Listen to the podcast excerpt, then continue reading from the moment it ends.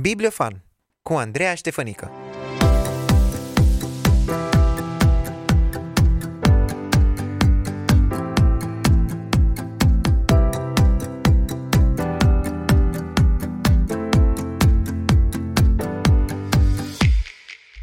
Bine te-am găsit, drag cititor! Astăzi sunt pregătită să îți vorbesc despre o carte subțire, cu puține pagini, dar foarte valoroasă și hrănitoare pentru sufletele noastre. Cu siguranță ai mai auzit până acum despre Dumnezeul risipitor, cartea scrisă de Timothy Keller. Chiar și unii dintre invitații mei au recomandat-o aici la Bibliofan. Eu am citit recent cartea asta, deși a apărut în anul 2006 la editura Kerigma. Odată cu plecarea în veșnicie a pastorului și scriitorului uh, Timothy Keller, am zis că nu se poate să trec peste una dintre cele mai cunoscute cărți ale lui. Am mai prezentat aici la Bibliofan alte două cărți scrise de Timothy Keller și anume Profetul Risipitor, în care lupa este pusă asupra profetului Iona din Vechiul Testament și cartea Orice faptă bună, munca noastră și lucrarea lui Dumnezeu.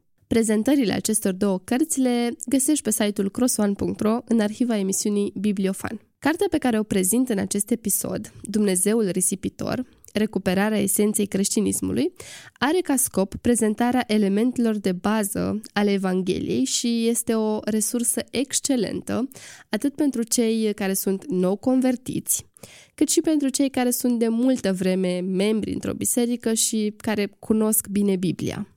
Avem nevoie să auzim și să reauzim mesajul Evangheliei, să-l înțelegem bine și să conștientizăm faptul că jertfa lui Hristos ne afectează toate domeniile vieții noastre, viața de familie, modul în care muncim, în care învățăm, modul în care relaționăm cu ceilalți și așa mai departe. Timothy Keller a scris această carte pornind de la binecunoscuta pildă a fiului risipitor pe care o găsim în Biblie, în Evanghelia după Luca și eu, și sunt convinsă că și tu, ai auzit foarte multe predici din această pildă și poate te gândești că nu mai e nimic nou de spus și nu mai e nimic nou de aflat despre pilda fiului risipitor. Odată cu această carte, mi s-a demonstrat încă o dată că e bine să asculți recomandările altor oameni mai citiți ca tine și că oricât am citit și studiat Biblia și oricât am crede că am auzit destul, tot mai avem de învățat și de descoperit. Pentru mine, cartea Dumnezeul risipitor a fost ca o gură de aer proaspăt, a fost ca un wow și cum de nu m-am gândit la asta până acum. Cartea are șapte capitole, iar în primul capitol autorul spune că cei mai mulți dintre noi credem că pilda fiului risipitor se referă în mod special la fiul cel mai mic, care și-a cerut partea de avere de la tatăl său, a plecat de acasă și a trăit cum a vrut el.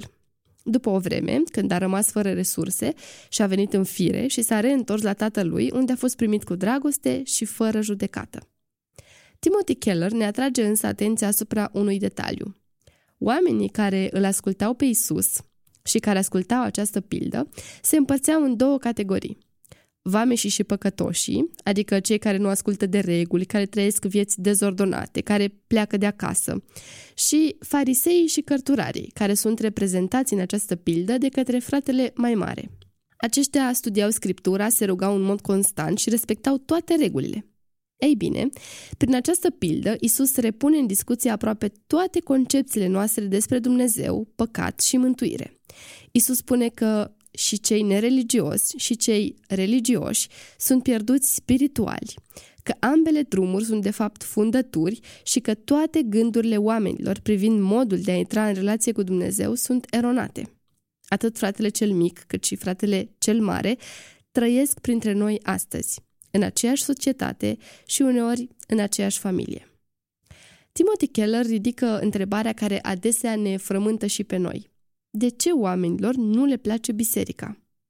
Observația pe care o puteți citi în cartea Dumnezeul risipitor este că astăzi biserica atrage spre ea oameni riguroși, morali, conservatori, în timp ce oamenii răniți, cu inima zdrobită, marginalizați, oamenii imorali, evită biserica. Dacă ne uităm în Noul Testament, vedem exact opusul.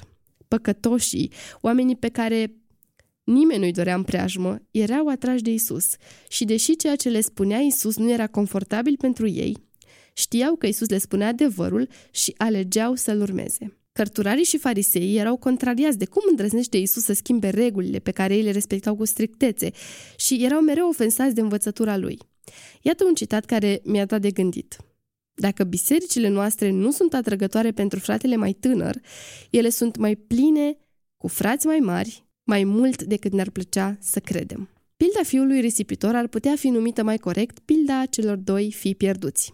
Fiul cel tânăr șochează prin cererea lui. În vremea aceea, fiul cel mare avea dreptul de a primi o moștenire dublă față de frații lui mai mici, iar asta se întâmpla doar după ce tatălui murea. În pilda noastră, fiul cel mic își cere moștenirea acum, ceea ce însemna o lipsă de respect foarte mare față de tatăl lui. În acel moment, tatăl avea dreptul să-l dezmoștenească pe fiul cel mic și să-l izgonească de acasă. Dar ceea ce face tatăl este și mai șocant. El împarte averea fiilor lui.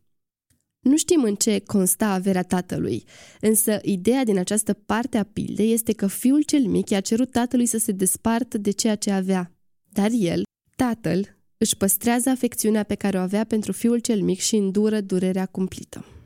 Urmează apoi plecarea fiului cel mic, care își trăiește viața într-un mod hedonist și risipește tot ce are. Când a rămas fără absolut nimic, s-a hotărât să se întoarcă, să recunoască că a greșit și să-l roage pe tatălui să-l facă ca pe unul dintre argații lui. Argații aveau un regim special, locuiau în statele din zonă și primeau un salariu pentru munca pe care o făceau.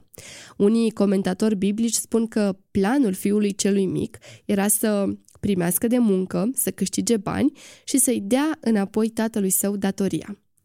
Lucrurile stau cu totul diferit, pentru că tatălui îl primește din nou acasă și îl pune în cinste, îi redă poziția de fiu și îi acoperă sărăcia și zdrențele cu onoarea lui. Fiul cel tânăr a știut că în casa tatălui există belșug de mâncare, dar a descoperit că în ea este și belșug de har. Fiul cel mare nu știa nici el despre acest har și ceea ce face tatălui îl înfurie foarte tare.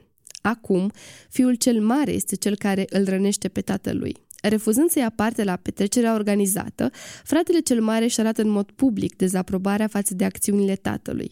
Prin această poveste pe care Isus a spus-o, a prezentat două căi principale prin care oamenii încearcă să-și găsească împlinirea. Moralitatea și descoperirea de sine. Unii oameni cred că vor fi fericiți, că Dumnezeu va fi de partea lor, că îi va considera buni pe baza faptelor lor, a regulilor pe care le împlinesc și le urmează, iar alții cred că împlinirea înseamnă libertate de plină și înlăturarea tuturor tradițiilor, regulilor și barierelor. Persoana care urmează calea moralității spune, eu nu fac ce vreau eu, ci ceea ce tradiția și comunitatea vor să fac. Persoana care alege calea descoperirii de sine spune Eu sunt singurul care poate decide ce este bine și ce este rău pentru mine. Voi trăi așa cum vreau eu și în felul acesta îmi voi găsi adevărul și fericirea. Înțelegi acum mai bine de ce Timothy Keller spunea că în această pildă ambii fii sunt pierduți? Fiul cel mare nu pierde dragostea tatălui în ciuda faptului că e bun, ci tocmai fiindcă e bun. Nu păcatele lui ridică o barieră între el și tatălui, ci mândria realizărilor sale morale. Nu nelegiuirile, ci virtutea sa îl împiedică să se bucure de ospățul tatălui. Inimile celor doi frați au fost la fel. Amândurora le-a displăcut autoritatea tatălui și au căutat modalități de a scăpa de ea. Fiecare a dorit să ajungă în situația de a spune tatălui ce să facă.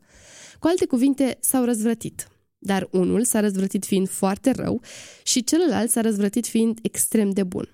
Amândoi au fost străini de dragostea tatălui. Amândoi au fost fii pierduți. Niciunul dintre fii nu l-a iubit pe tatăl de dragul tatălui. Amândoi l-au folosit pe tată pentru scopurile lor egoiste, în loc să-l iubească, să se bucure de el și să-i slujească pentru el însuși.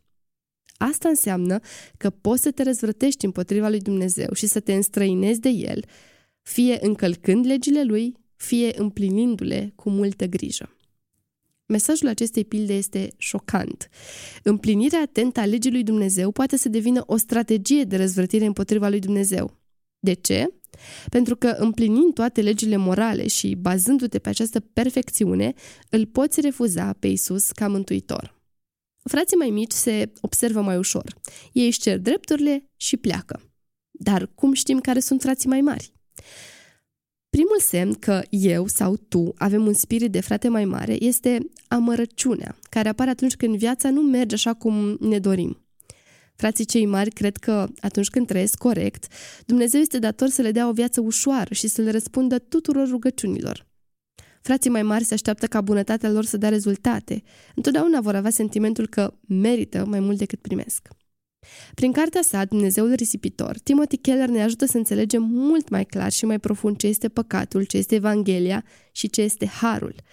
Fiul cel mic a păcătuit, a regretat ce a făcut și s-a întors cu gând să-și repare greșeala.